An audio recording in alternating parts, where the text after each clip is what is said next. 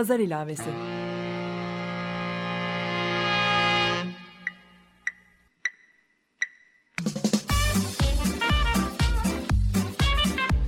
...1936'dan günümüze 80 yıllık bir zaman tüneli. Hazırlayan ve sunan Didem Özbek.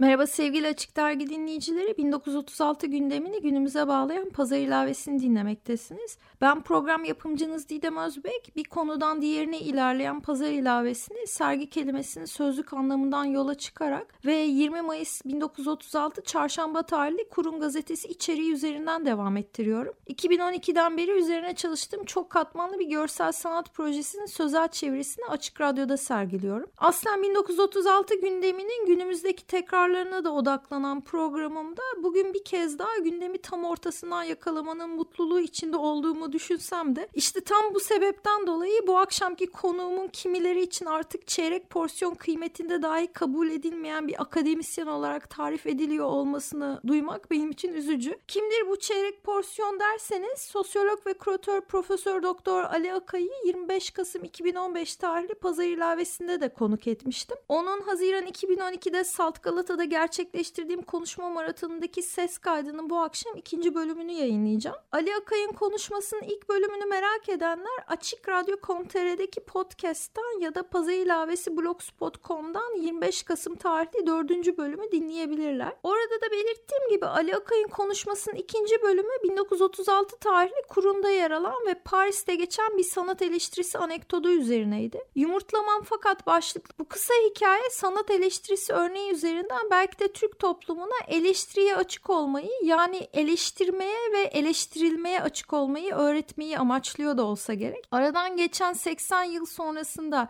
ifade özgürlüğünün toplumumuzda nihayet kabullenilebilmesi adına günümüz gazetelerinde bu tip sanat eleştirisi hikayeciklerine daha sık yer verilmesi faydalı olabilir mi? Dilerseniz Levent Üzümcü'yü dinledikten sonra buna siz karar verin.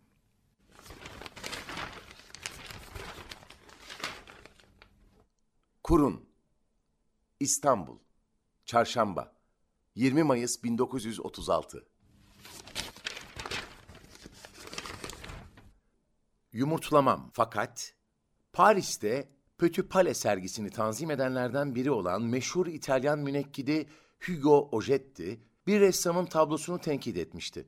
Bundan canı sıkılmış olan ressam münekkidi görmeye gitti. Ojetti'nin resim yapmadığına kinaye olarak dedi ki, bir insanın resimden bahsetmeye salahiyeti olması için resim yapmasını bilmesi lazımdır. Münekkit omuzlarını silkeyerek cevap verdi. Ben böyle bir lüzuma kani değilim. Mesela hiçbir zaman yumurtlamadığım halde bir omleti bir tavuktan daha iyi anlarım.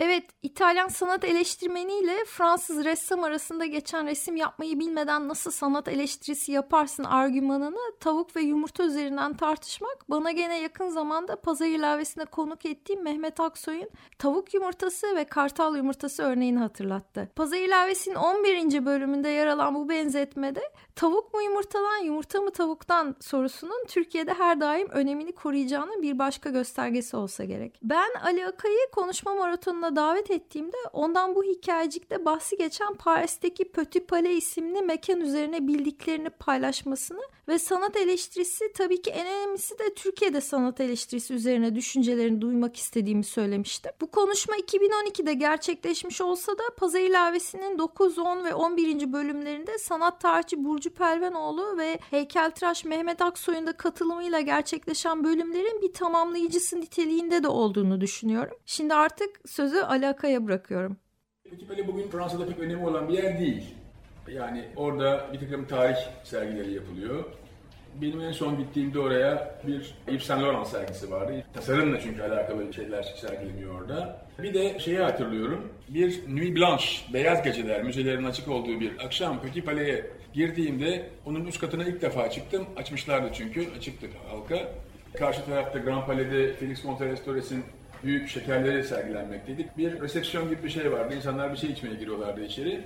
Yukarı çıktığımda bir baktım ah bundan bir 6-7 sene evvel oluyor bu. Baktım ki Mimar Sinan Üniversitesi'nin resim bölümünün hocalarının bugünkü resimlerinin aynıları orada durmakta. 1820-1830 tarihli resimler bunlar.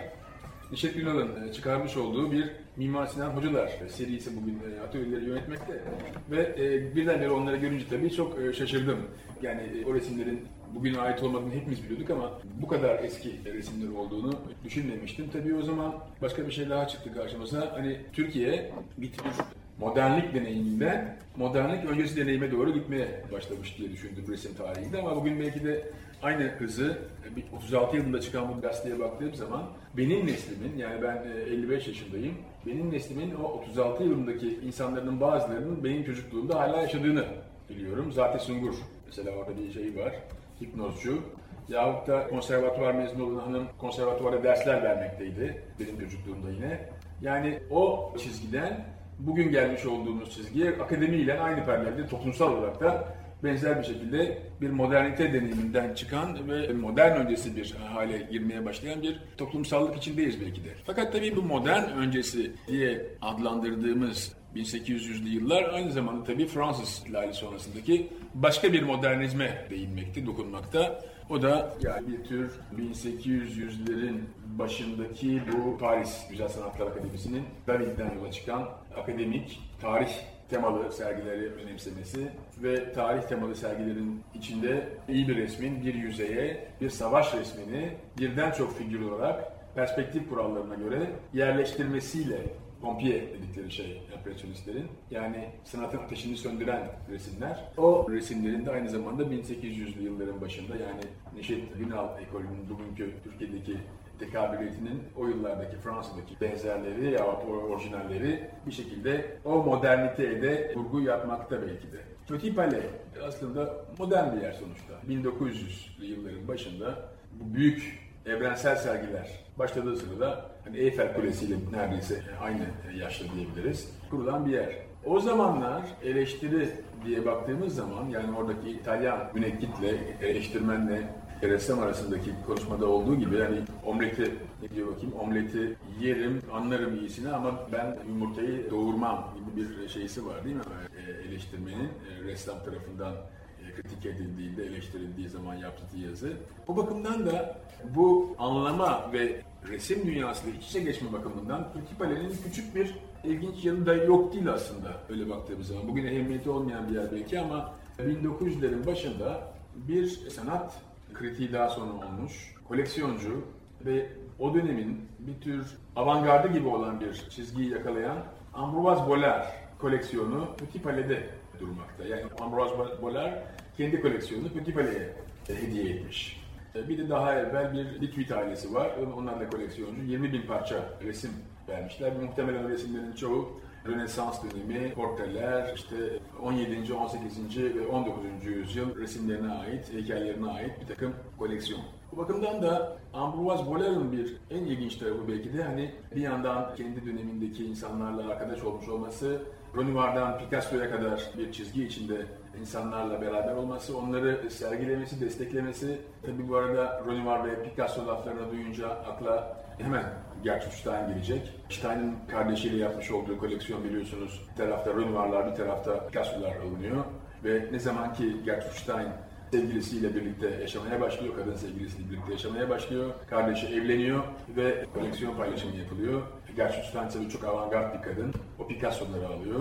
Döneminin yeni parlamakta olan insanını alıyor. Kardeşi de daha evvelki Renoir'lar kaldığında Gertrude tabii ki hem koleksiyonunun daha ehemmiyetli olduğunu e, sonuçta görüyoruz hem de bir yandan da ikisi arasındaki o zamanını yakalama meselesinde geri bir takip etmekle anını yakalamak arasındaki farkı hissediyoruz. Eleştiri dediğimiz zaman da tabii bir şekilde Ambroise Boller'ın bir de başka bir tanışıklığı var. Çok önemli biri Fransız dünyası için. Fransız dünyası derken Dada Surrealist grupları için Alfred Jarry metafizik yerine patafiziği ortaya atan bir yazar. Meşhur Kral Übu'nun yazarı. Ve Alfred Jarry'nin etkisiyle Boller, Ambroise Boller yazı yazmaya aslında başlayacak.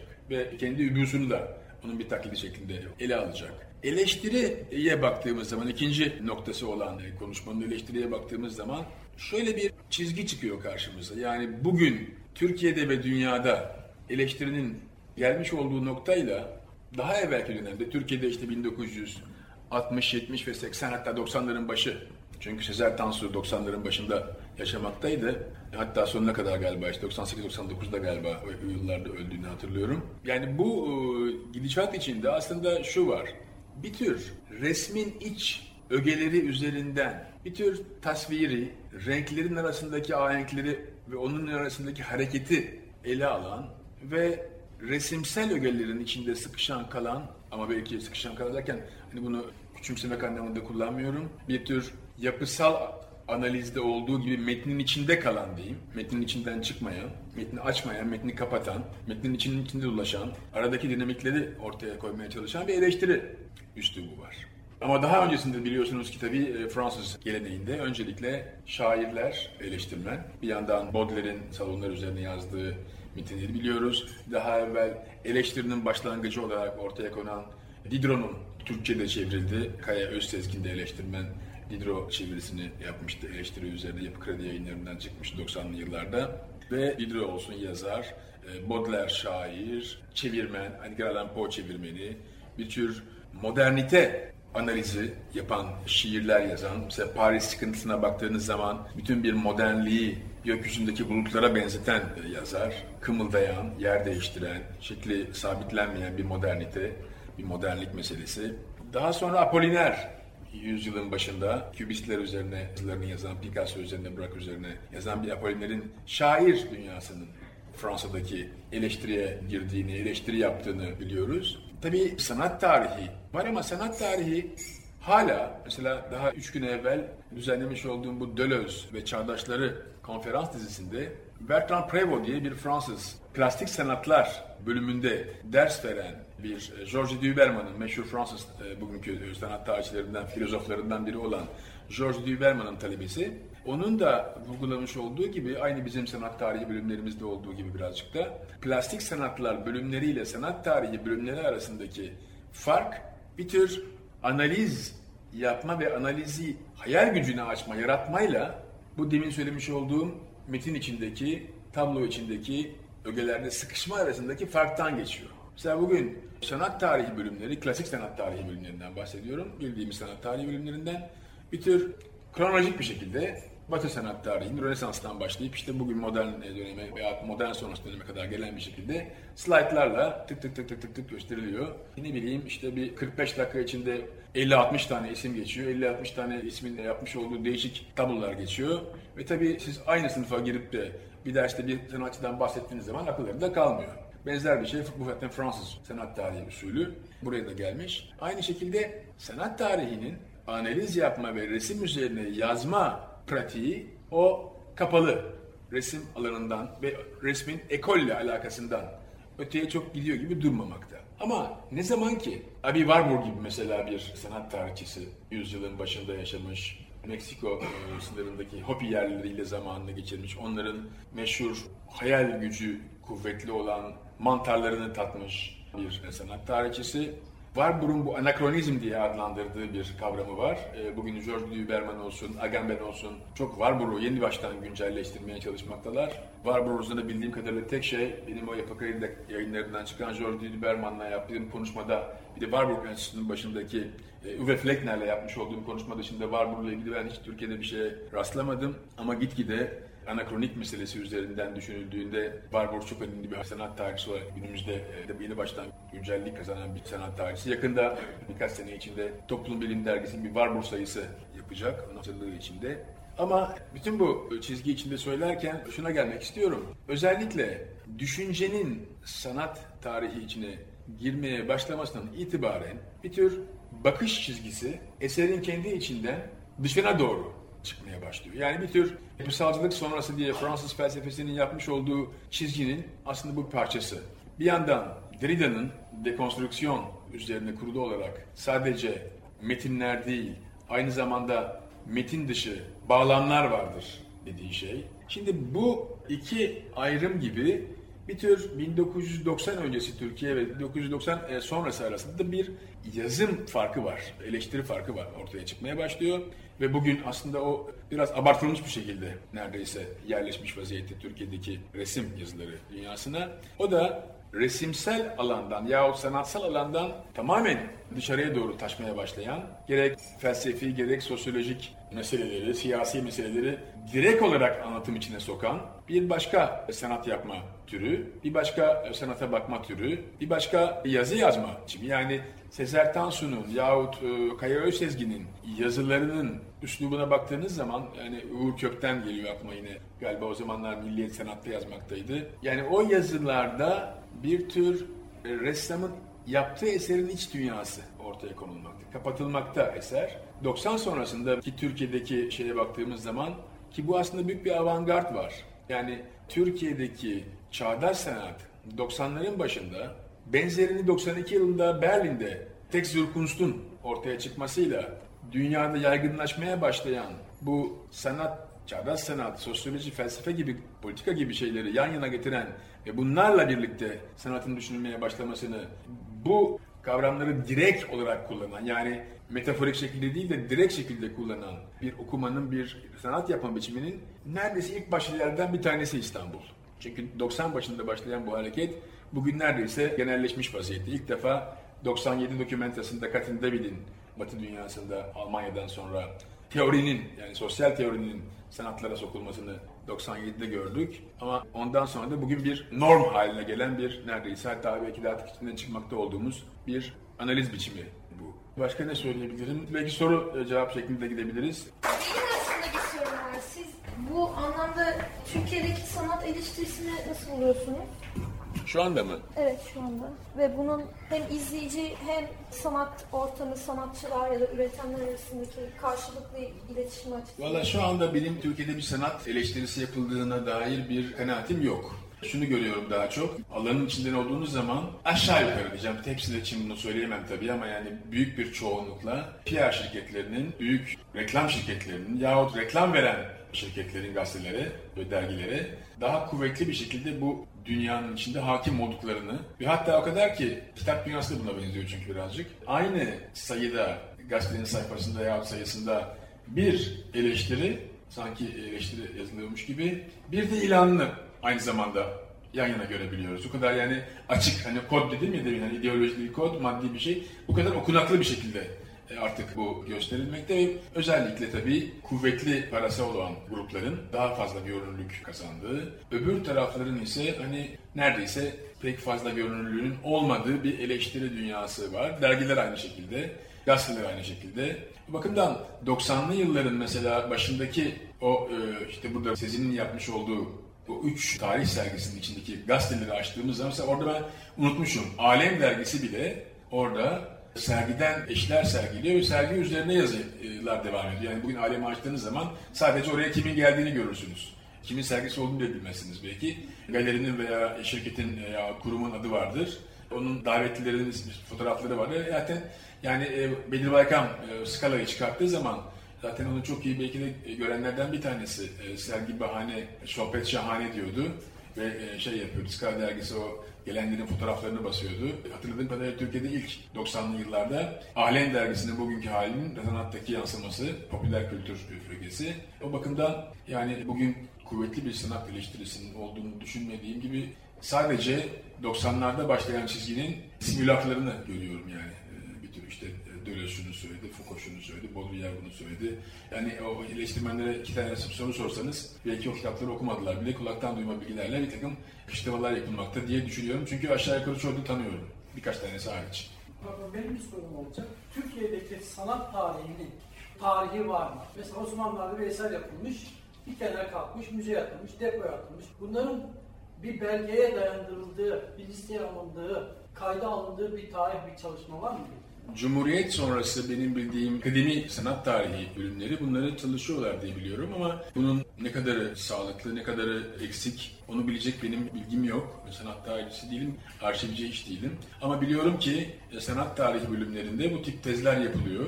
Yeni şeyler bulanlar da olabiliyor. Yani Mimar Sinan'ın bugün resim heykel müzesi biliyorsunuz antropoloya taşındı. O taşınma sırasında bütün envanterler herhalde yapılmıştır. Çünkü daha evvel de o envanterleri yapmakla uğraşan bir grup vardı orada. Şimdi sanat tarihçilerinin de olduğu. Mimar Sinan Üniversitesi'ndeki. Şimdi bu taşınma sırasında her şey ortaya çıkmıştır herhalde ki bilinen bilinmeyen her şey bir şekilde e, antropoya geldi diye de ortaya çıkmış.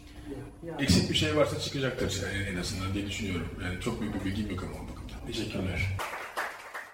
Ali Akay'a bir kez daha konuğum olduğu için çok teşekkür ediyorum. Kendisine pazar ilavesinden sevgilerimi yolluyorum. Onun kadar bilgili biri ve daha nice akademisyen eğer Türkiye'de çeyrek porsiyon olarak adlediliyorsa ülkenin beşi bir yerdeleri ne değerde? Bu sorumu yakın zamanda T24'te yayınlanan bir yazısının son bölümünü okuyarak Ali Akay'ın kendi sözleriyle cevaplamak istiyorum. De Gaulle bir zamanlar Fransa'yı eleştiren Jean-Paul Sartre gibi bir entelektüel için o bunu yapmalıdır çünkü o Fransa'dır diyecek bir büyük politikayı tarihe armağan etmiştir. Bugün de üniversite öğretim üyeleri için onlar Türkiye'dir diye bakan bir iktidar o zaman bundan gurur duyacaktır diyor. Bu haftaki pazar ilavesini herhangi bir konuda attığı imzayı, ettiği sözü, yazdığı yazıyı çekmesi talep edilen herkes için bulutsuzluk özleminden bir daha geri dönemem parçasını hep birlikte söyleyerek tamamlayalım. Pazar ilavesinin içeriğiyle ilgili bilgileri Pazar ilavesi Twitter ve Pazar ilavesi blogspot.com adreslerinden takip edebilirsiniz. Ben Didem Özbek, gelecek çarşamba kaldığımız yerden devam etmek üzere herkese ertelemeden ve pes etmeden üreteceği enerjik ve sağlık dolu günler diliyorum.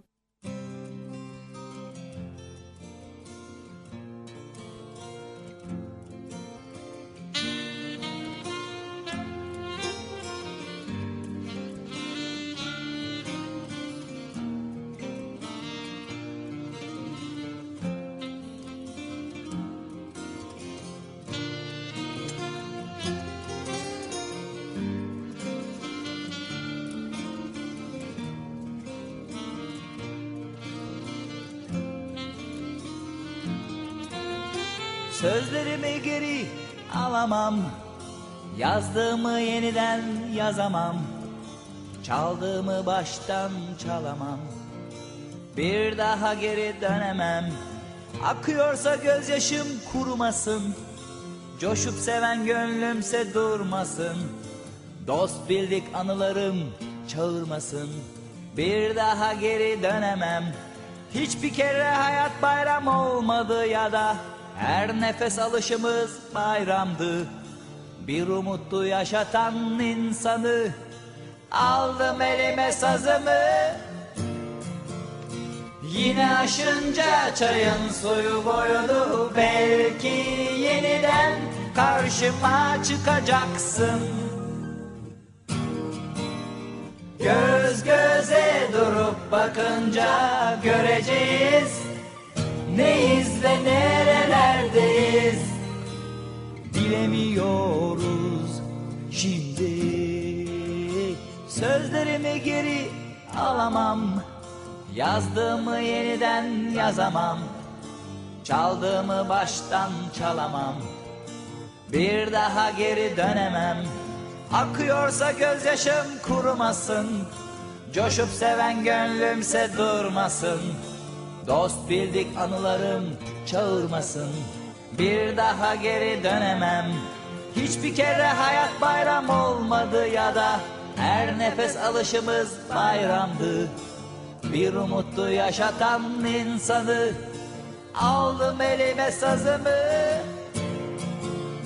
Yine aşınca çayın suyu boyunu Belki yeniden karşıma çıkacaksın Göz göze durup bakınca göreceğiz. Neyiz ve nerelerdeyiz? Bilemiyoruz şimdi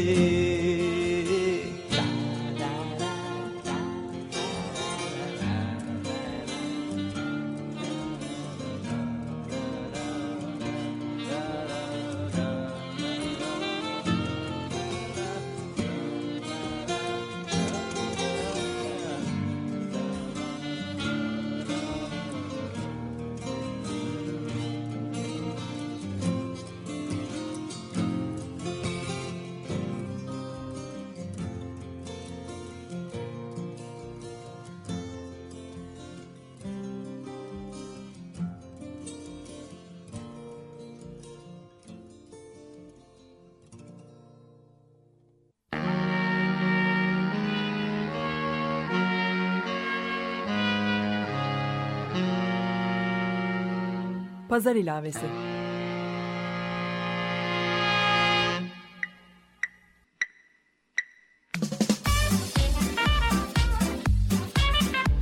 ...1936'dan günümüze 80 yıllık bir zaman tüneli. Hazırlayan ve sunan Didem Özbek.